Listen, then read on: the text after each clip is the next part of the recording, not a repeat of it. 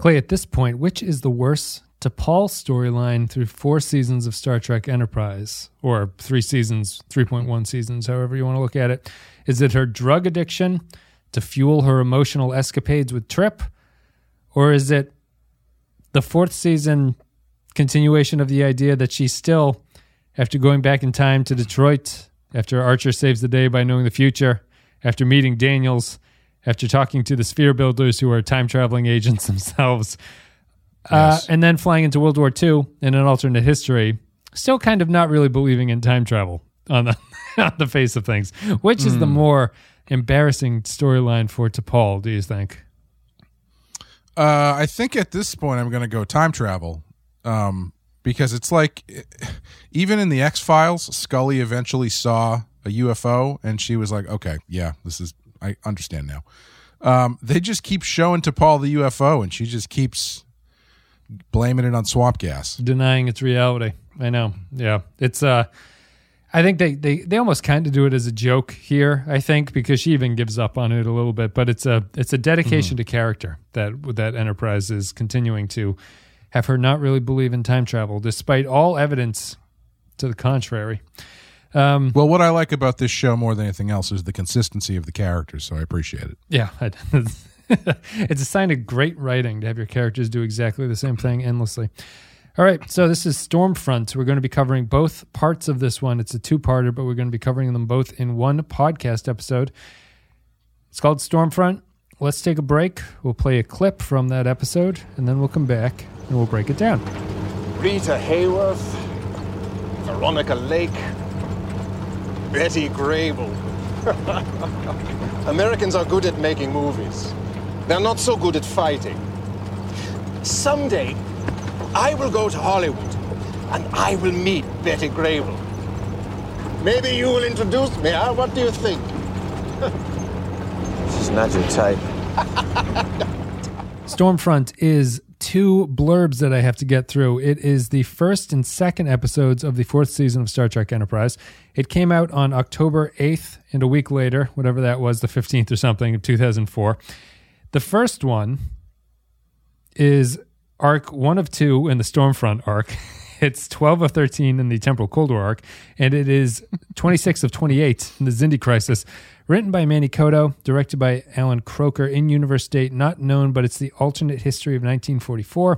In this episode, the first part, Archer and his crew find themselves in Earth's past with events of World War II altered by the Temporal Cold War. And then, in the second one, it is two of two in the Stormfront arc, 13 of 13 in the Temporal Cold War arc. Hooray! 27 of 28 in the Xindi Crisis arc. Where's 28 coming? Written by Manny Coto, directed by David Straiton. In universe date unknown, it's alternate 1944 and 2154. In the second part, with the unlikely help of Silik, Archer closes in on the temporal operative whose actions have altered Earth's past and threatened to destroy all of time.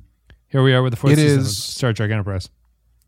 It is also the 11th studio album from Billy Joel, which few people realize is also about time traveling Nazi aliens. Stormfront That's Part we Two. didn't start the fires about. The, the, Yeah. the full title of his uh, magnum opus. Here we are in season four of Enterprise. We have a new showrunner, Manny Coto. We have new production techniques. They're shooting on digital now. Uh, they're shooting on cameras really? that look Oh, like fun. what I used when I was um, in college taking uh, like TV and film production courses. Um, it's funny how the tech has aged. And we have is there anything else new? No, we're just closing out the storyline that the third season ended on, which is where we went to Nazi or America in 1944. We saw Nazis in San Francisco, and one of them had a clear case of alienitis on him. Cut to black. Here we are in part two. Do you want to talk about the production? You you seem surprised that it's digital. I, being honest, I watched both of these on my phone last night, so I could not tell the difference. As they were meant to be seen. Martin Scorsese tweeted about it. The best way to watch somewhere, somewhere, David Lynch is giving you a standing ovation for your commitment to intentional screening media. I put the iPad down. I said, no, we're doing this the real way, the way God intended. Uh, I watched it on my phone. It was very difficult to tell any difference on my phone. And before we started recording, I put on Netflix and I watched it on Netflix. It's definitely it's definitely visible that this is now digital because it looks like a soap opera in a lot of scenes. But I didn't think it was awful to the to the point where it's like, wow, this looks really really different. I thought it, it I thought it looked worse, but not appreciably so. Did you know? You did you notice anything? I actually didn't. Yeah. Um, it didn't stand out to me. I, and now that you say that, I, I, like, I, I I don't remember thinking it looked any different. Really, maybe I just wasn't paying attention to that. Um, there was actually one scene. excuse me, Jesus. Um, that I thought was particularly good looking, actually, uh, which was the alleyway shootout con- confrontation scene where they where they run into the the alien in the fedora in the trench coat Yeah. where they shoot the entire thing in silhouette. I actually thought that looked really nice. That was a nice uh, kind of reveal and stuff for that. but um, yeah, I guess I didn't really notice. The only thing I can say now that you say that is, aside from that scene in my memory, it feels a little brighter than usual. But I don't know bri- if that's it's just brighter. because they're Yeah. yeah. I, I think it's. I, I would assume the brightness, which is funny, is from shooting digital. That it has to be brighter at this point in its technology. It's not like film, um, where they could be a little bit more uh, soft and things like that. I, I I noticed it most on close-ups. In faces, it Hmm. looks like there's a.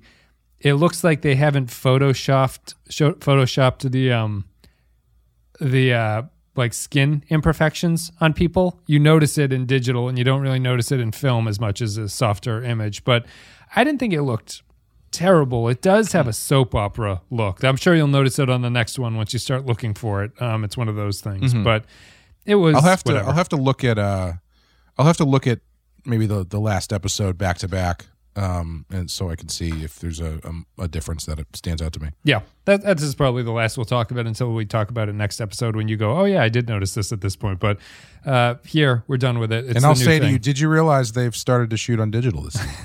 and you'll say, no, I didn't realize that at all. the episode order of season four is cut way down. They're shooting on digital at this point. The uh, Paramount or whatever is not giving out a lot of money uh, for this season. It's kind of a surprise that they got season four at this point, but they did. We have a new showrunner. We have a bunch of new writers. A bunch of writers from the previous seasons have disappeared. We have new group coming in and some returning people that we'll see as we move on. But that's enough of the boring stuff. What do you think of Stormfront parts one and two as a whole? Um The Cold. War is over. it's yeah that oh, man i i have never felt so happy i actually got to feel it twice because um when daniel showed up when he walks, twisted and like he had just come out of uh, uh, out of the Brundlefly machine, um, and he seemed to die on the operating table. There, I got very excited because I thought that meant that he was dead. Um, but then he comes back at the end, only to I assume die again, or maybe just get sent back to the future. I don't know, but either way, he dissolved into a bright beam of light while we got to watch clips of the Clinton inauguration. I his, history rewriting Um, itself in the background. Yeah, I'm gonna need some help with that because I didn't totally track how that ended up. I'm- I'm not everything out, talk- We'll get there. I'm not going to talk about the, the time travel implications of this because I don't think like I I think that there's there is a way to go really deep on this to like explore what they're talking about in terms of timeline resetting and whether or not this would like mm-hmm. logically make sense. Honestly, my my takeaway from these episodes is that Coto was ruthlessly efficient with fixing the ending of last season Yeah. and closing the Cold War and just saying we're gonna we're just done with this thing. And yeah, I I I knew I- knew it was coming, but it was nice to see like. It, the Daniels part wasn't the part that told me the Cold War stuff was was over. It was Silik getting shot to death. Yeah, Silik dying. told me that the Cold War was over. I was like, okay, he this guy's fucking dead. We're done with this. They gave you Uh, Daniels, okay, he turns into uh, little lights or whatever, and then I'm assuming that's the the last we'll see of them. Yes, these this is the last appearance of Silik and Daniels in this series. So they're they're gone. The Cold War is over. It's not just a tease. Um, you know, it's also they even kind of hint at Silik. They're like, we w- whenever they let the actor run around without makeup on, it's like Yeah, it's that yes. it's the get out of jail free card for that day. It's like you're you're not going to be this Silic Mm-hmm. guy anymore. So just relax. I, I mean, the positives I have for this one are really just a sense of I'm glad they closed all of this stuff out. And Yeah. the Cold War stuff actually, like, I understand that they're working with what had come before them. I thought in some ways the Daniels that I saw here was actually a little bit, just a little bit closer to the Daniels that I have in my mind's eye about what Daniel should actually be. When he's speaking to Archer on his deathbed, he's a little bit more vague about what's happening. It's still it's still Right, not perfect, yeah. I think, but he's still he's just kind of generally talking in terms of like the timelines are compromised and like you have to you have to do something about this. I can't do it because I I went through the machine that mixed up my insides and made me old and young at the same part. And I thought that that was okay. And I think that they, what they did was not get super specific with the Cold War stuff. They were just like, here's the general idea of what we know. These are the aliens who are trying to do it. Let's kill them and we'll close the books on all of this story. And I think, again, the weakness of it is that I kind of like the Nazi aliens in this for like how little you Sure. actually get to interact with them. But at the same time, because this is the first time you've ever seen them, there's very little that you can work with here besides the fact of what I think the episode does is basically makes them time travel Nazis. Like they they speak with German accents and they they have a, a an like a an ethos that is basically a ramped up version of what the Nazis were after, mm-hmm. which is this kind of domination, not of just the globe. I think one of them has a line like, "We're not after just planets; we're after like time and the universe itself." And so, like, okay, they're just bigger Nazis, so I'm not going to feel bad when they die, and I don't have to think about this all too much. But that was it, I think, for the time war, Yeah. the time Cold War stuff. Yeah, I um as it was kind of wrapping up, I, I was uh, I'll admit that my attention was not entirely held by what was going on. And so I I I don't know if I missed something, but when they blew up that gun on top of the building, the the not big Nazi laser gun, that immediately reset the timeline in a way that I couldn't track because my understanding of what was going on was they were there trying to build a machine to send them back to the future. But if they got back to the future then then they would start the cold the, the temporal cold war. Mm-hmm. So destroying that machine it's like a paradox on top of a paradox i guess because destroying the machine means they can't go back to the future which means they could never come back from the future to ruin the the uh, the timeline is that why everything well, resets I, I guess the question would be because of what happens, does all of the stuff that is regarding the Cold War that happened the past three seasons, does that no longer exist in the timeline? Because the Cold War never No never starts at that point, you know? I'm more concerned about Brooklyn.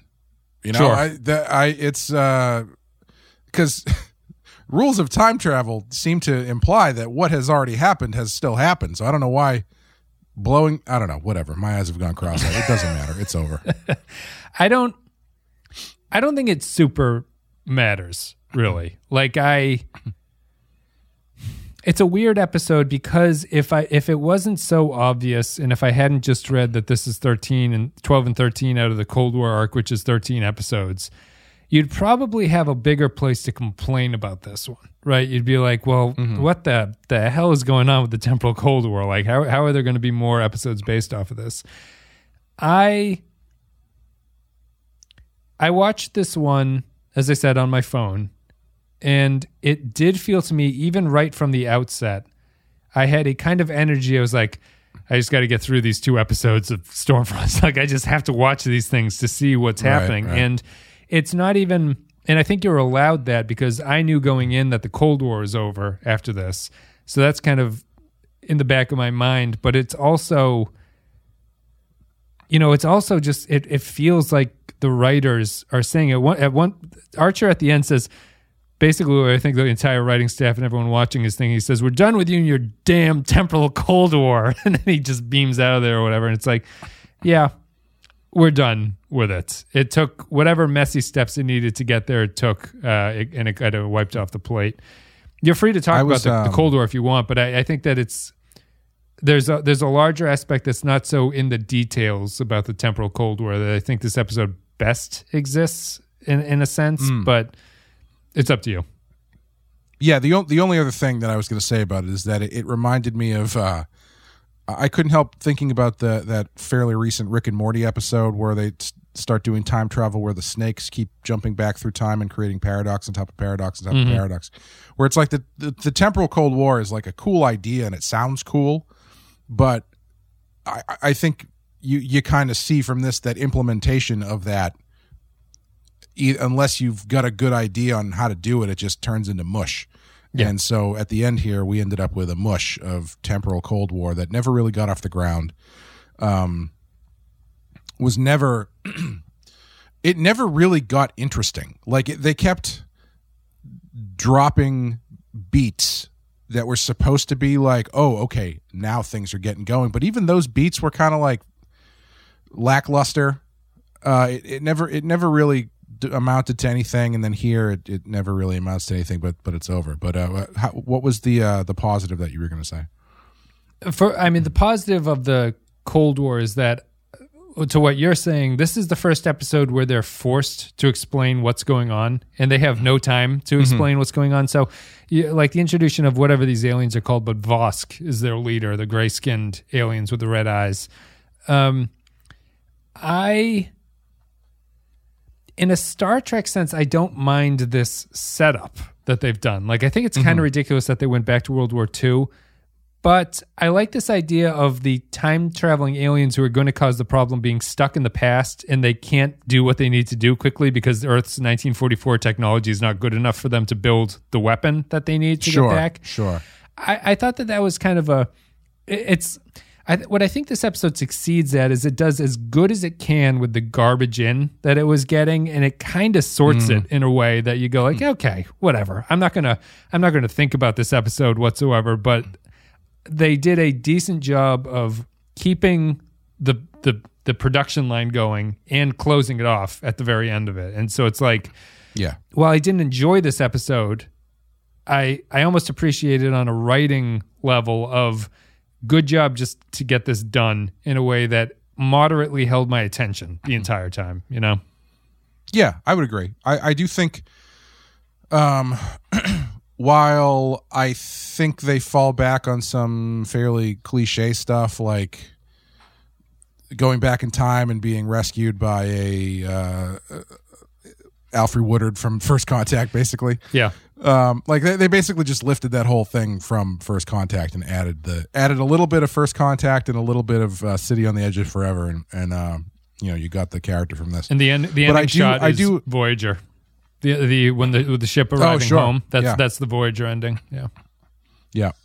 Um, but yeah, I, I do think they kind of did make lemonade out of this to a certain extent. Um, and I agree with what you're saying, where it's it's not they they definitely were kind of painted into a corner as to how to handle this stuff, and the way they chose to do it is is not bad. I think I think you're right. I think the the aliens are are fairly interesting, even though they're kind of limited by their cliche. Uh, what if the Nazis actually won the war kind of stuff. And, Yeah. But um, yeah, I didn't think I didn't think it was awful. I, I actually th- I feel like for the for the material that they had to work with, I thought it was fine. It falls back on some of the hallmarks of the show, which is in the last twenty minutes we just start shooting people, but it actually kind of works in this one because it's more of the era, I Yeah. guess, to to have that be in your finale.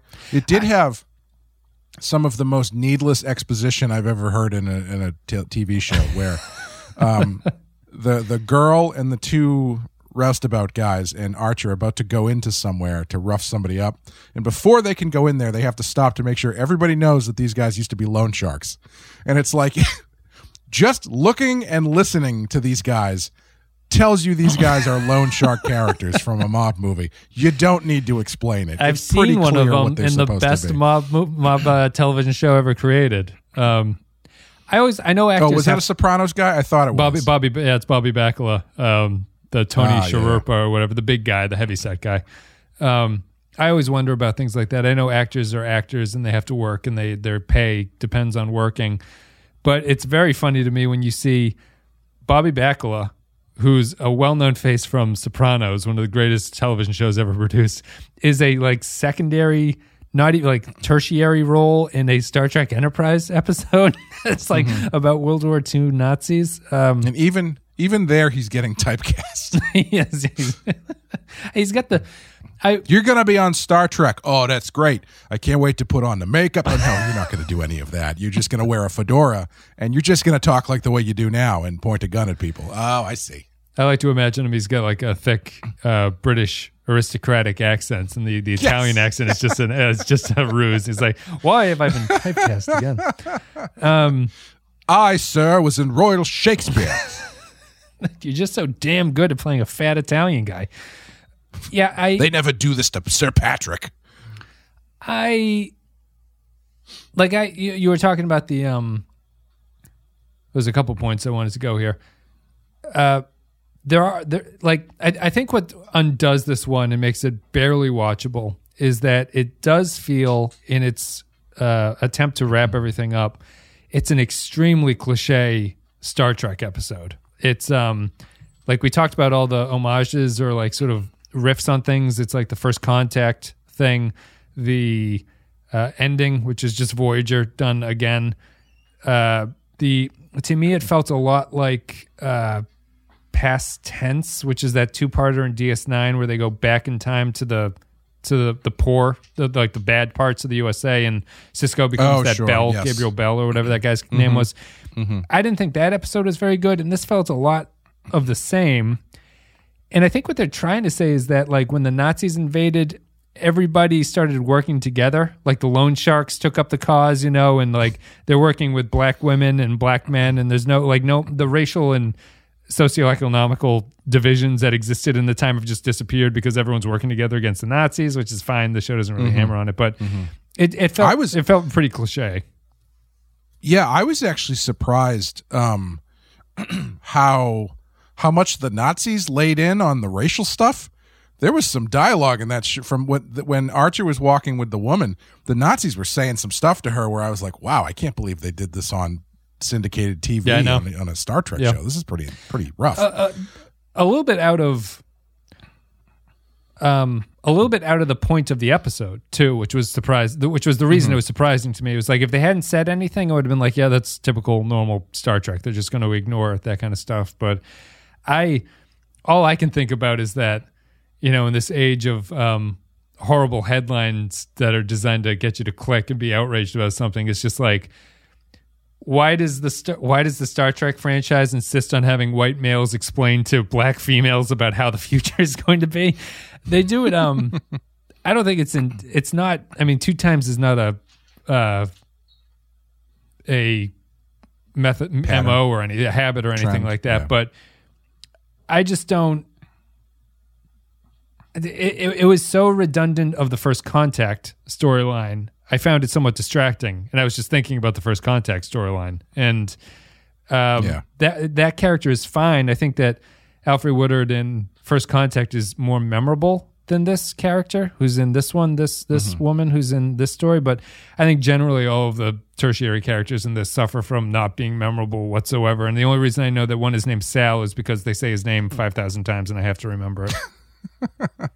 Yeah, uh, you know, I, I was thinking about it, and it, this is actually um, kind of a better version of Carpenter Street, down to the fact that it's the same thing where they're trying to build a, a germ warfare weapon to destroy the Earth. Yeah, Um, some some kind of machine is going to d- destroy the timeline as we know it. Yeah. No, it's li- it's literally a plague. They they mention it in the first episode where they're talking to the German guy and they're like, "What if we could tell you? What if we could build you a plague weapon that would wipe everybody out that you wanted to wipe out?" And I was like, "This is exactly what fucking Oh. Carpenter Street was." Sure, sure. Um, Were they being uh, truthful about that?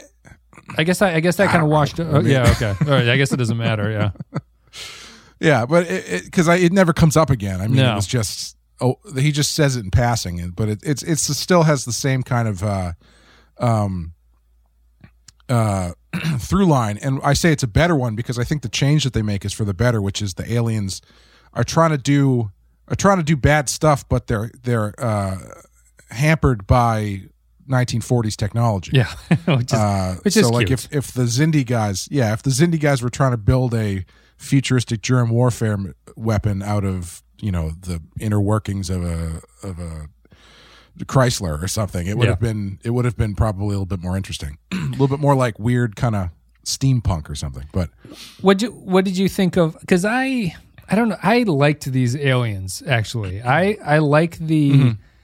I like their sort of energy. I like. I love their look. I think they're actually kind of scary looking, and I think that the you didn't you didn't like them. Um, I, I think that the I don't know. I, Go ahead. they are the the makeup is great. Like the makeup looks fantastic, but their design feels a, a little too mid 2000s like there's it, it feels like a it, it it feels like a fairly stock sort of look for a, mo- a humanoid monster that they were doing around that time sure. I think they Um, look like, it- for Star Trek fairly demonic. out of sure yeah i was gonna say it, it it it wouldn't look out of place on buffy the vampire slayer Yeah, and I guess maybe I consider that somewhat unique for Star Trek because I don't think Star Trek all, Sure, usually yeah. ever goes demonic with it, and I think it's just Mm-hmm. building off of the Nazi imagery and the red of the swastika flags matches the red of their eyes and things like that. So I Mm-hmm. I was okay with it. I I think the strongest sequence is at the end of the second episode where they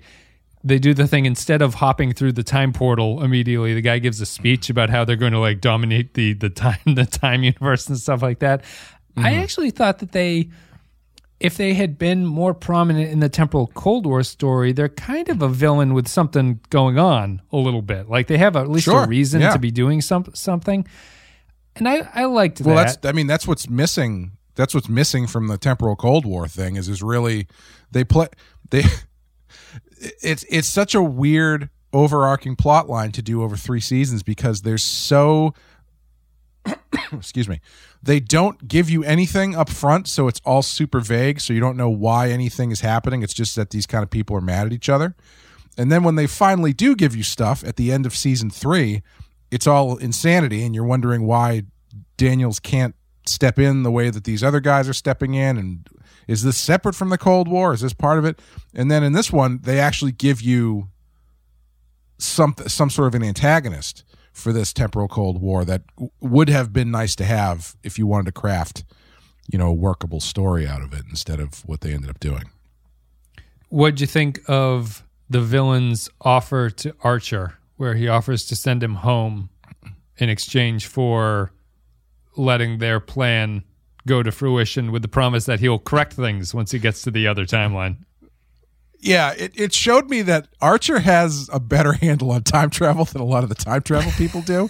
not not that this guy didn't, because clearly he was just you know giving him the the devil's bargain kind of thing, and he knows exactly what was going to happen. But Archer is like, no, I, I'm this isn't my first temporal rodeo here, pal. If I, you send me back to the future, my future doesn't exist because of what you're doing here. And the guy's like, "Oh, you've been here before." Yeah. Uh, so it's it's nice to see Archer actually retain some of that temporal knowledge more so than even Daniels had apparently based on the last couple episodes we watched.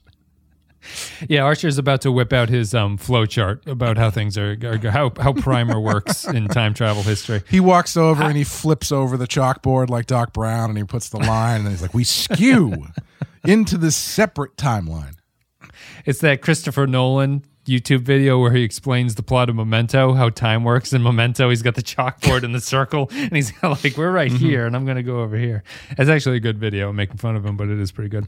Um, I, I, I, maybe tell me if I'm crazy or not. I thought that that bargain scene was actually somewhat unique for Enterprise because I don't think I've ever seen antagonists on Enterprise try to bargain with our heroes in that kind of a way. The problem with it Sure. was that his his his offer was clearly ridiculous and that there's no reason that Archer would Yes, ever actually yeah. buy into this.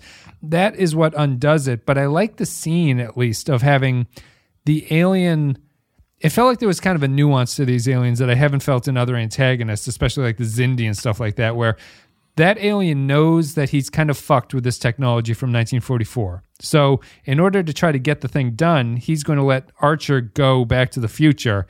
And he's he's kind of just like throwing this against the wall to see what sticks. But I appreciate it because he should be that kind of desperate at that point in his alien plot Sure. for what he's doing. So, I just thought it was I don't think these aliens are top 10 antagonists of Star Trek or anything, but I did feel that they at least felt like something was going on in Enterprise, particularly, even though it's not really all that much. I appreciated the attempt.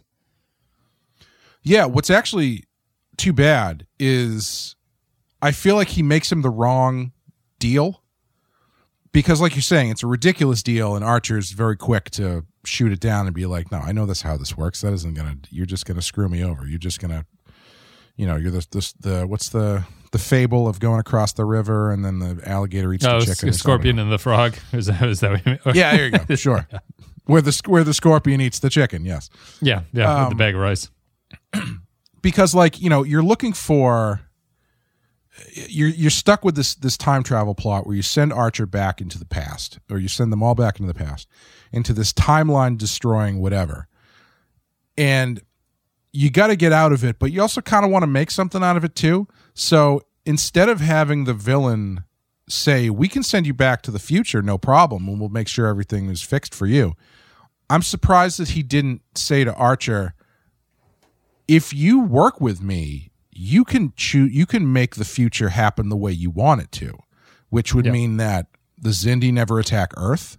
Yeah. seven million people don't die. You know this. That he never gets that sort of power power play, which I think is what sending him back into into the past would do. Because honestly, I mean, like uh, we- we've talked about this before. What time travel stories generally are is um, is is usually coming to terms with the fact that you can't change the past or when if you're presented with the possibility of changing the future how you react to that. There's usually some a little bit more meat on the bone if you're sending somebody back in time or forward in time or whatever. And this doesn't really have that. And i think that would have been the place to do it where instead of it just being like oh yay the timeline is secured and the nazis never won because if the nazis won that would be bad. You give your you use the time travel device or mechanic to give your main character a real uh, ethical problem where Yeah. he's given the opportunity to have this power to change everything and save everybody who didn't die or whatever or who or died in the past season or whatever but it's too bad they don't do that Is that a Faustian bargain? What's a Faustian bargain? Is that is that Uh, the good version of that story? Let me see here. Fa- Fausti, yeah, I get, yeah. Faustian bar- bargain is like a sell your soul to the devil type situation. A pact whereby a person trades something of supreme moral or spiritual importance, such as the soul, for some world material benefit. Okay. Is it kind of a? It's maybe Like a Robert reverse Johnson. Faustian bargain. Yeah, I uh, because I 100 percent agree with you. I think that, that Don't try to pull the reverse Faustian on me, alien. I've been to time travel. I know how it works. He's looking it up on Wikipedia too. I, I, because I agree with you. I think that what's lacking from that scene is that there's actually some sort of decision that Archer has to be has to make. You know, Right, I, I, right. I like the concept of that scene and the aliens signing and promise something and Archer not being able to do it or not wanting to do it. But the the way that it's constructed is not effective enough for Archer to even consider it for a moment because this Yeah. it's the guy with the gun saying trust me like you step through the door first Right, and you go well I don't, I don't I don't know about that. It's it's kind of the, the scene that I'm kind of pitching here is sort of the I, I think what they were trying to do with the Daniel stuff in the last uh Zin, the last season three episodes, except that it didn't make any sense. The the the the offer that the situation they put Archer in didn't make any sense because um as we pointed out multiple times, Archer can see that if he does what he does, the future will be fine. So there's Yeah. no there is no choice to be made. It's like a false choice and it doesn't have any narrative weight. yeah And I think this would have yeah, I think this would have been a nice place to kind of to kind of make something out of the temporal war. Even if even if that's the only moment you get out of it, maybe maybe it makes it a little more worth it. yeah yeah it's it's it's a good point I I on a like a super on a on a technical level I don't even know if this really matters anymore. I think that the the problem with that even if you got there is that Daniels and the temporal cold war is so jumbled at that point that I wonder if you'd get to that and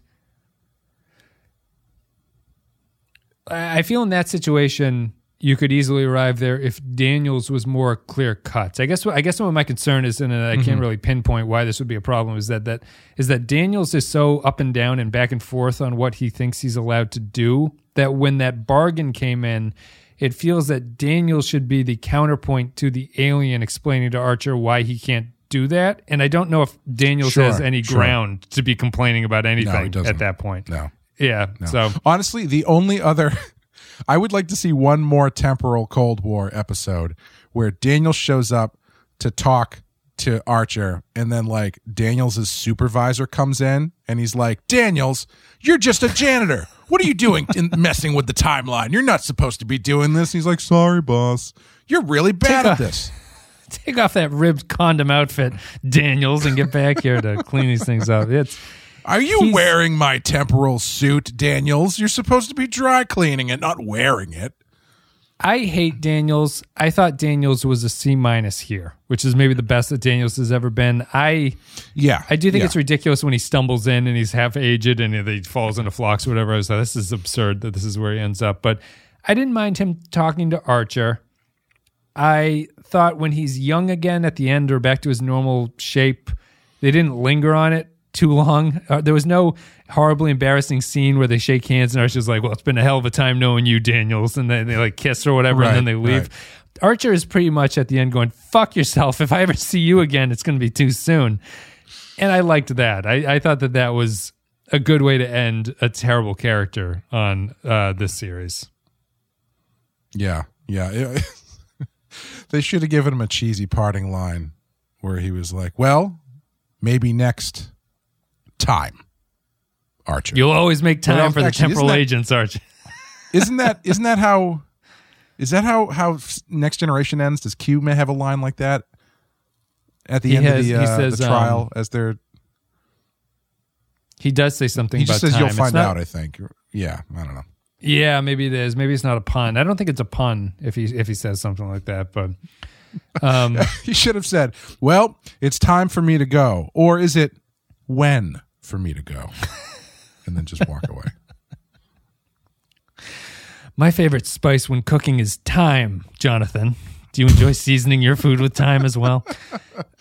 I think that the the last final uh, before we move on to something else for the the Cold War, I think that the the epitome of the Cold War, I think, in these episodes is when Silik shows up, and Silik has a I was very confused about his what he. was I don't know do what Silik is doing. I don't know what whose side Silik Yeah. is on. I don't know why he showed up. No I don't idea. know why he has to die, except for the fact that he can't be around anymore. I don't know if he's still working for the invisible shadowy figure.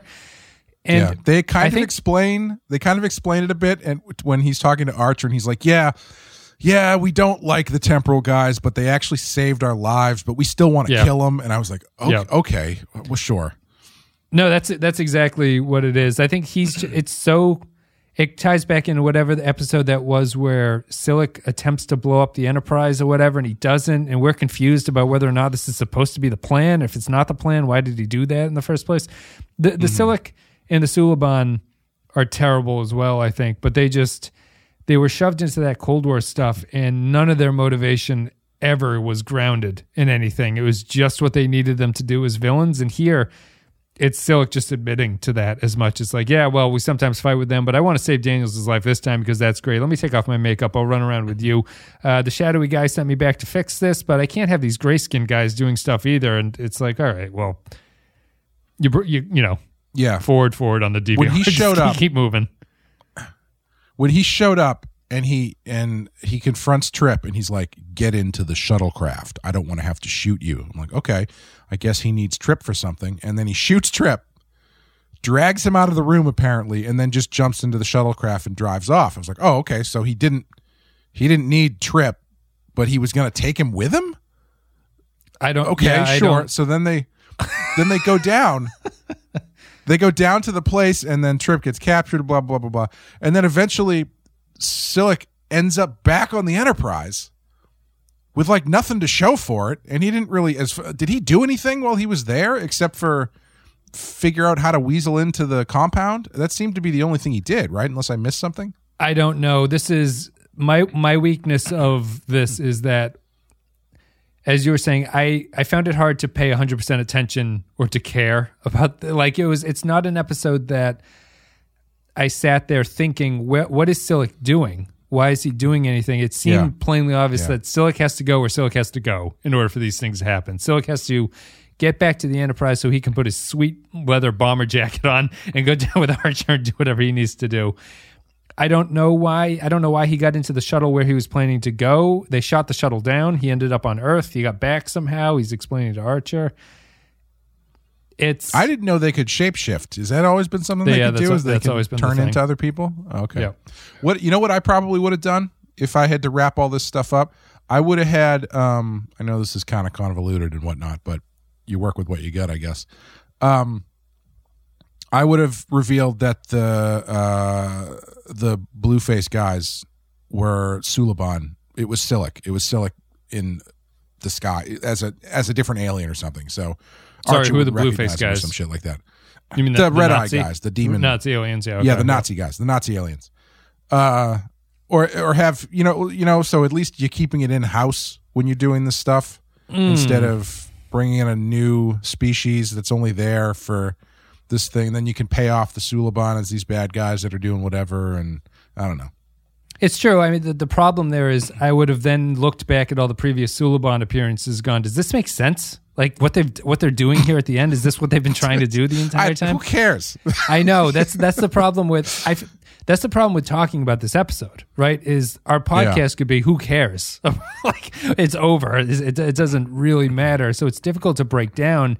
It's difficult to mm-hmm. track and try to pay attention to. Did you hate this episode? No, no, I didn't hate it. I was, I actually thought, I thought the uh, the stuff with uh, the woman, I just can't remember the character's name. I can't remember Was good. either. she was good. They, I, I'm always impressed that they find anytime a show or whatever does this kind of stuff, they always find one or two little details that I think are really nice that that work well. Like the Billie Holiday thing, I thought was kind of nice, a nice Yeah. detail to throw in there of occupied Brooklyn or whatever. Um, I thought she was pretty good.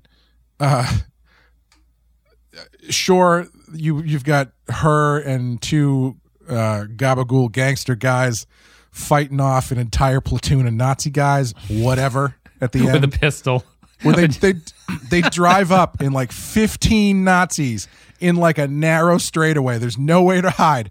Open fire on this car, and then the T- Sopranos guy just like jaunts out of the car, and they're just shooting at him. Nothing's coming near him, and then he throws a grenade and kills like five of them. Yeah. But you know, Yeah. that's You know what the I- trappings of the show, I guess. it, it's it's an interesting mix of that stuff because I I wouldn't say I love what Archer does in the Nazi uh, in the U.S. and stuff like that. I think that the characters there are pretty much fine. I think that it generally does what it needs to do. The gangsters or the gangsters or whatever. It kind of hints at a semi-federation thing of the of groups all semi diff- or different groups working together. Blah blah blah. I don't think that's the intent, but that's kind of like what an implication would be from it. Um, I I I found myself intrigued by little details here that the sh- that the show doesn't have time to get into. One is that the show goes out of its way to explain how. Well, I was watching it going. The Nazis made it to the east coast of the U.S. It's like, how are they holding all of this territory Yeah, at this I was point? thinking like, the same thing. Yeah, and then the show goes in out, out of its way. I was thinking, I don't, I don't know this. Like in actual historical context, what was Nazi Germany's plan? Like they can't go too far because you can't control Right, all that area. yeah. But in the there's show, not they make it- exactly. Yeah, I was just gonna say there's not exactly the same sort of like, at least as far as I know, island system in the Atlantic Ocean that allows you Yeah. to say attack. yeah, the Pacific, Japan or the attack- Pacific Theater or Japan. whatever. Yeah, Yeah, The- the I- show that- that's actually the thing I was thinking. I was, I was just gonna say I was I was doing that math in my head where I was like, could the Nazis have even effectively attacked the East Coast? Yeah. that's Yeah, a the- long way to go. and like the East Coast, I mean, I was thinking, well, could they? I mean, they would. The defense would obviously be solid, but the East Coast is obviously huge. But you're not. You, the East Coast is huge, so you're not not going to attack all of it at the same time. Yeah, what are the chances that the that you could actually invade. The Nazis could have invaded and taken over like a third of the United States, and I feel yeah, like basically everything before the Mississippi purchase, you know, like the uh, Louisiana. Yeah, I mean, purchase. I mean, Sorry, I it was- guess- that was what America. I guess was. we're not. I guess we're not considering laser guns that they might have had in order to do it. Like the no, uh, the show goes out of alien its way to explain how this was possible, which I which I applaud. But Oh, they- that's right. Yeah, The the alien plot was so complicated that what they did was assassinate Lenin so that communism Yes, never took yes, over the Soviet right. Union, and therefore Nazi Germany could didn't see yeah, the that's right. communists as a threat, so they could focus on the eastern on the, their western front, basically, which would be our east coast. I was like, there's a lot of thought going into, into explaining how the Nazis could get to the Washington D.C. It was interesting. yeah. I still don't. I still don't know if they make it. Honestly, that's a No, it would be very, it would be on- extremely difficult. I would have to assume the laser guns without played more of a, a aircraft thing than- carriers or something. Yeah. yeah. But they killed Lenin. That was the alien plot. They killed the reads of reviewing the histories. Like Lenin was assassinated. So what, what the hell happened there? It was, it was- it yeah, interesting. clever. Interesting choice. Yeah. yeah. Very. It's a plan with a lot of things could go wrong. You'd think you'd rather just arm the Nazis with plasma guns and have them shoot everybody with it, and that would be an effective enough uh, Well, example. Actually, actually, if we want to get nerdy about this, um, killing Lenin actually might. Ha- do you remember when? What year they said they killed Lenin? No, I think it was right after his rise to power, so it would have been like the 1910s, something like that, 1920s at the, the Okay. latest. Yeah, because Lenin was sent to Russia by the Germans in World War One in order to basically cause the Bolshevik Revolution. I believe it's the Bolshevik Revolution. Yeah. um, and take Russia's focus away from World War One. So Germany, exactly like they're saying in the show, wouldn't have to focus on Russia. But if you do, if you assassinate Lenin, then Russia can focus on Germany in World War One, and Germany probably loses even worse in World War One. So arguably, World War Two might not happen the same way. Yeah, it, it puts a lot of emphasis on the fact that the Nazis didn't like communism. Uh, They're like, that's enough. That, Yeah, that'll stop. That'll, that'll stop them from attacking them. If they just, they could probably attack them, but as long as they're not totally ideologically opposed to whatever systems they each have, I, it was just a, a strange, um, strange. It beat. is it is very interesting. Yeah, yeah. I would have actually enjoyed. I was thinking maybe Star Trek Trek should do more weird, bizarre, like deep dive historical time alters like that. It's like it's kind of an interesting idea. Actually, I, I think it's absurd, but it's like what a. It's I just like I like complicating the what if of history more than just what if the Nazis won. If it's more of like a strange Yeah. version of how that came about, and I don't know. Yeah, you know what show actually does that really well is um Legends of Tomorrow, the DC show on on uh, on the CW. It started out the first season was was pretty garbage, but the sec- the second season is really really fun and it's a lot of that where it's basically they're on this time ship and they keep getting these alerts that something in the timeline has been messed with. Yeah. And so then they have to go to that point in time and you see how everything is different and they have to fix everything. It's it's pretty fun.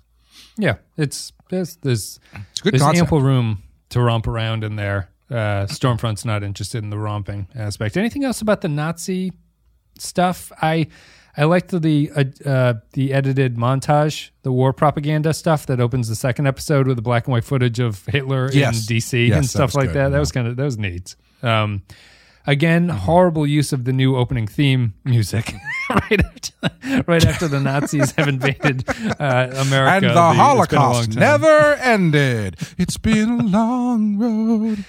Anything else about the um, Nazis? The only other thing that's the only other thing that stood out to me is that I appreciated or I was impressed that Trip had absolutely no qualms about recklessly killing Nazis at the first chance that he got by Yeah, sending the I was bombs thinking into the, the shuttlecraft and then just killed like 15 guys with indiscriminately.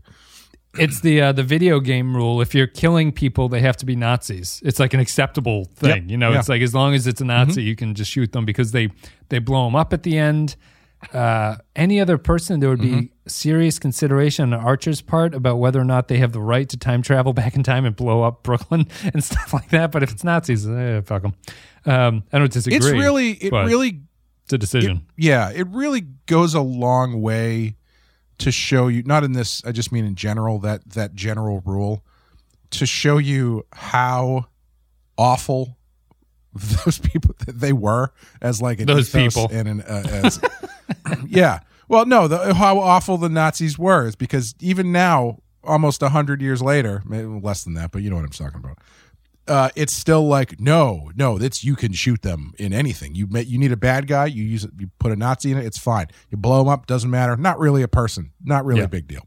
Yeah, I, I mean, I guess that's the, I guess that's the danger of this, which was started last season and isn't fault the fault of these episodes, but they are just a, they have kind of become just a generic evil to the point where they've lost any meaning to them beyond just being generic evil. You know, it's like sure sure Nazism isn't focused on in this episode. It's just the symbol No, of what no, no. Nazis are that yeah I would argue like the the amplification of the aliens, the Nazi aliens, is the only reference to Nazism that you have. Uh, kind of like their belief in themselves as like the the ultimate state that should be controlling everything.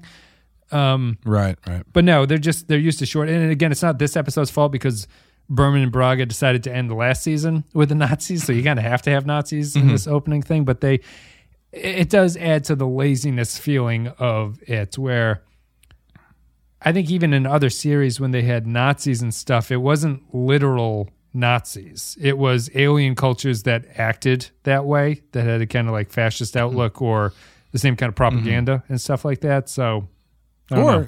you know even if you if you look at city on the edge of forever the nazis play a big role in that but not directly it's Right. they they're Yeah. they're taking a small sliver of if you drop this this pebble here instead of over here then the nazis win right. uh, which is which is a more uh, what's uh, it's a more uh, elegant way to to use them in your story without just you know jackbooting all over the place and and whatnot Yeah. I thought the worst shot was there's a exterior establishing shot of the White House with Nazi flags draped in front of it. It was like this is yes yeah I don't care for this. This is like just a um it seemed too much. Although we'll, we'll close with this thought and then we'll go to to the patron thoughts and everything. Um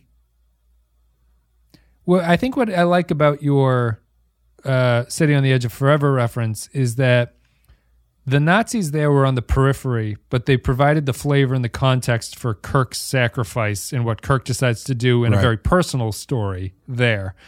Here, I thought the opposite was actually the case where the personal, like, the camera literally is in rooms in Brooklyn, you know, and it's it's hard to get this all encompassing understanding of what the Nazis have done in this timeline. It it, it felt to me mm-hmm. a little bit backwards. Like it wasn't an appropriate way to show the scale, or it wasn't an appropriate way to use the Nazis because it felt like they were trying to explain this gigantic change in Nazi world history, mm-hmm. but at the same time they couldn't really show you that because everything is so stuck in these small scenes with the characters. sure And it was kind of the opposite of City on the Edge, which is why I think City on the Edge is actually kind of a brilliant episode, and this one's just like this is a Star Trek episode, you know? Yeah, yeah, I think so. Yeah, yeah. I mean, they use them for shorthand. They use them the same way uh, you use them in Indiana Jones, although Yeah. not as well, obviously. Um, yeah, yeah. Yep. Let's go to uh, patron Why couldn't then. they have picked a more interesting timeline? Like, if you're gonna, if you're gonna firebomb your own show, I mean, maybe that was part of it. If you're gonna firebomb your own show by throwing everybody back into the past, do something different instead of Nazis. Pick, uh, I don't know. I got nothing. the depression I during did, uh, Jimmy Carter? it's just gas prices are twelve dollars a gallon. Lines are out the door. Archer has to gas up the ship, and he can't afford it because the gas prices have, uh, have caused everything to fall apart. Yeah, Do it. Uh, I- y- the you get Trip running cocaine in from Colombia or something. um, the the I did really appreciate that. Um, there was a certain I can't remember which episode it happens in, but I think it's Archer, where he literally says what we said at the end of the last episode, where he says, "I wasn't expecting to get into another situation." After everything that happened last season, he's like, "I was on my way home. I wasn't Yes. expecting to get into another situation." It was like you and me both, John. that that's I, that's the writers coming through, I think, because T'Pol and Trip have the same conversation where Trip is like, "I was going to be on a beach in Aruba," and it's like, "Now I'm here." Yeah, or maybe maybe that's him. Yeah, Yeah, maybe it's it's- Trip that says it. I can't remember. It's Trip it, and but- T'Pol. T'Pol wanted to go home, and Trip wanted to go on the Yeah, I think that's the Yeah. saying. Yes. Yeah, yeah. A lot of um, writers, uh, the the the voice of the writer room, I think, coming through in those scenes. So let's take a break. We'll play another clip from this episode, Stormfront. These episodes, and then we will uh, read some patron thoughts, give our final thoughts about Stormfront Part One and Two. The timeline's resetting itself. You did it. Vosk is dead. He didn't make it back. All of the damage he caused, it never happened. And you're here to give me a pat on the back. In a way. Well, I don't want it. I want you to leave me and my crew alone. We're done with you and your damn temporal Cold War. It's coming to an end because of what you did. You have no idea how many lives you've saved. I'll take your word for it. Thank you very much for listening to the show. Today we're done with Stormfronts Part 1 and 2. Enterprise's fourth season is off with a bang. You can support the show at patreon.com slash the Pensky file. If you enjoyed all these content today, there's multiple contents. You can go, go to the Patreon, support us there. A couple dollars a month, you get extra stuff, extra podcasts. You get the ability to uh, control what we talk about uh, in the future episodes. You get access to the captain's ready room on Discord if you're high enough level. That way, you get early access to all the shows. They usually come out two days early. So that's if if that's your thing. Patreon's the best way to do that. And as always, we give a special thank you to our captain tier supporters who include Tark Latif, Samuel Custer, Joint Mango, Kyle Barrett, Mike Burnett, Andrew Sherlock, Matt Ross, Michael Pond, Christian Pouch, Matt Cutler, Nick Sergey, Grim Santos, Sean Bradley, Killens, Cardinal Doomsday, Dwayne Hackett, Vault 13 Hero, Kevin Reyes, Jordan Cooper, Russell Oge, Stephen Minton, HH28, Darth Moss, Derek Zajac, Paul Roscoe, Jacob123, Poindexter G, Patrick Seba, Dave Davies, Johnny Franceschi, Mike Harris, Captain Brazen, Eric Antoine, Jakey's Gamer, Kevin Lowry, Corey Martin, William Scheisler, Rayhan Jaffer, Nick the Rat, Disbrada, Ed Mark Starr, Soylent Blue, Zane Majors, Olivier Pardue, Gruppler, John Zorn, Retail, Tom Hickey, Jose Hunter, ZWNF Remixes, Captain McMunchausen, James McLennan, Beal, yeah, Beal, Jonas, Tommy Tango, Two Tuvix Must Die, Dennis Seifert, Chris McLaughlin, and Mutilated Puppet. Thank you very much, everybody, for supporting the show. We're now Did we well on our way to Loci? Voyager. Did we lose Loci? Maybe the maybe the card didn't charge. That could be a possibility. We might have lost him to a credit card decline. So, Beal, Oh, man. alert your alert your your enemy that that has happened.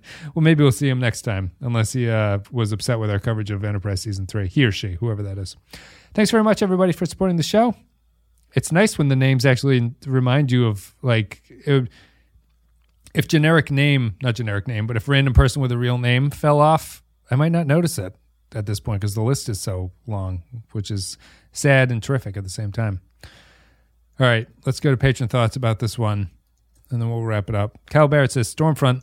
I fucking hate these episodes. Despite its clean, textureless digital appearance that makes it look like a daytime soap opera, season four is largely fantastic, but it's bookended by the worst episodes of the series. I don't blame Coto for this episode. He's doing his best wrangling the weird pieces he's been gifted and trying to make some sense out of them, but straight after the Xindi arc, it all feels repetitive. At its best, this two parter feels like a subpar episode of Doctor Who, but it feels to be fun, and it seems like Coto has just decided to intentionally sacrifice these two episodes to eliminate the lingering tem- temporal Cold War arc and begin the season proper next episode. I might hate Stormfront less if it was in the middle of the season, but like Trip, I just want them to get home already, and this is a worthless diversion that even sweet Bobby Bacala can't save. One out of five. Next comment is Royo. If a I, four sorry, of I forgot. I forgot that that guy's name was Bobby Bacula, and I was like, "That's a really interesting nickname he has for Scott Bakula." it's very close. They should, they should have had they should have had Archer on Sopranos. Quantum Rayo Leap, says- that show starring sweet Bobby Bacula. Royo says if a four out of five is a recommendation to a non-Trekkie to watch the episode, I give this two-parter a flat zero because it makes me embarrassed to be a fan of Star Trek. Literal Nazis with death rays and Nazi flags draped over the White House, and Enterprise tries to play it all straight. Legitimately, they've been better off hamming it up with. They'd have been better off hamming it up with camp and shooting the episode in black and whites if they were really going to do Nazis with death rays in '44. Command and Conquer's Red Alert 2 from 2000 understood the need to not be overly serious by having Soviet General Vladimir polishing his boots with an American flag in the Oval Office of the White House, melding dark historical humor with acting cheese. They even brought back J. Paul Boehmer to reprise his role as a Nazi from Voyager's Killing Game. Unfortunately, his holodeck Nazi character had far more of a point in Voyager, despite not even being real or even having a name. Zero out of five. Ouch. Rayhan Jaffer says a strong start to the final season of Enterprise with this detour in Archer's family history as Daniels transports him back in time to protect his ancestor Jean Francois Archer from the Suliban. Remember them in early 18th century France. Interesting piece of trivia the surprisingly graphic two minute long scene of Phlox slaughtering a pheasant was cut to just 17 seconds for British television as the censors felt it breached guidelines on animal cruelty. It was only broadcast in full for the first time in 2014. Five Bakula ridiculous accents out of five join the Discord for these I- insights into the jokes that people are making. I apparently haven't been reading the Discord thing because I don't know what the hell he's talking about. Norman Buckwald says Berman and Braga closed the previous season by giving a finger to the new showrunners by suddenly introducing space Nazis. Kododa says to return the favor by giving the finger to ending the long forgotten temporal Cold War. When I can comment more about the killing game from Voyager, you know something is wrong. A noble try, but sorry. One out of five. Patrons hate it so far. Point extra G. Ha ha ha ha ha. Alien Nazis. Ha ha ha ha. Okay, this isn't terrible. It's actually enjoyable. Just don't think about it too much. A fun little romp with time travel chicanery. But let's see if things can get serious from here. William G says, Why? Why does Star Trek always go to World War II and the Nazis? I get that you wanted the holodeck character in Voyager to be based off a real Nazi, but we, did, do we need to have two episodes to explain it? I don't know if, if, as people suggested, this was all cooked up to resolve the temporal Cold War, as it seems too convoluted. Like someone came up with this as an alternate for season three, but was vetoed only to win a writer's game of poker to get the right two episodes for seasons four. Two heel clicks out of five. It is kind of interesting that in 2004, well, I mean, I guess it's Star Trek in general, they always go to World War II. It makes sense because obviously that's like, that was like the big, the last gigantic world event, obviously, like the, that pivoted the entire globe. Yeah. Um, but they never also go to doesn't like, have politics attached to it, really. You know, it's not Vietnam. Yeah, yeah, uh, yeah. That's why I always wondered why people and use World War II more than like say World War One because World War One is like just was so brutal and and whatnot. It seems like there's a lot more fertile storytelling ground there. but it occurred it occurred to me a long time ago. I was like, oh well, World War II has a bad guy. It's easy. Yeah. There's it's pretty. Pre- not literally, it's not explicitly black and white, but it's about as black and white as a as a war can be. Really, is is uh, Yeah. the good guys versus the Nazis. Quote, Yeah, unquote, it has, um, the Nazis. So It has a sort of characterization to things. Um, yeah, yeah, it's also World War One was just so primitive. It's like World War Two is actually kind of effective at uh, like they'd gotten better at Sure, the, the war sure. technology and stuff like that. Grapple John Zorn says two episodes in one podcast. Cowards. Fine. I'm writing ten sentences as soon as I can think of them. He never managed to think of them, I don't think. Eric McGowan says an awful episode that bafflingly wastes a ridiculous amount of time with stock WW2. ca- Yeah, World War II characters no one cares about. Overall, it's slightly forgivable only because season three's cliffhanger set this disaster up in the first place, and by the end of this, at least the temporal Cold War is laid to rest. Matt Ross says, I played this game on my Xbox. It was called Wolfenstein New Order. Welcome to the generic backlot of Paramount, bland, dull, filled with cliche characters and Nazi references that are hackneyed and tired. Daniels really sucks as a temporal agent, and it's clear the writers had to end this indie arc and tie up all the other ridiculous plot lines of the temporal Cold War as fast as possible. Except who is the shadow guy of the Suliban from episode 1? It is odd and yet also hilarious that the crew are not really broken up about their lost captain. T'Pol denying time travel just makes you want to scream, oh, shut up. Resolving the temporal Cold War by resetting the timeline to make it right makes me ask if there was no temporal shenanigans by the correction, does that mean that the entire series to this point is irrelevant since starting with the Suliban, none of this should have ever happened? One make it stops out of five. Final comment. Latte Librarian says Gumby Silik is disturbing to watch. Sweet summer child Mayweather just realized the bad guys have time machines. Nothing like more time travel to fix your time travel problems. Two destinies out of five. Thanks everybody for leaving your thoughts about Stormfront. Overwhelming negativity, Clay, coming from the patrons. What are you going to give this one on our scale of one to five? um,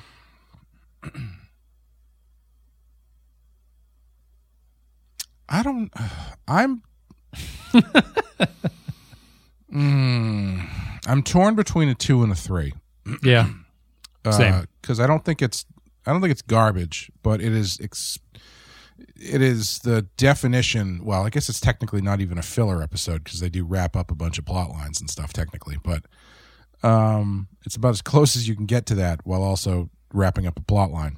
Um, My problem is Yeah. whether or not this functions weakly enough to be a two. And if it's only a two because of the garbage it was put into it. You know what I mean? Like, does the episode Right, itself yeah. work as well as it can, given what the fundamental problems are? In that case, I would give this a three. But Yeah. if you include the previous problems, it kind of bumps it down to a two because the whole thing honestly, my rationale for bumping it down to be a two would just be like this felt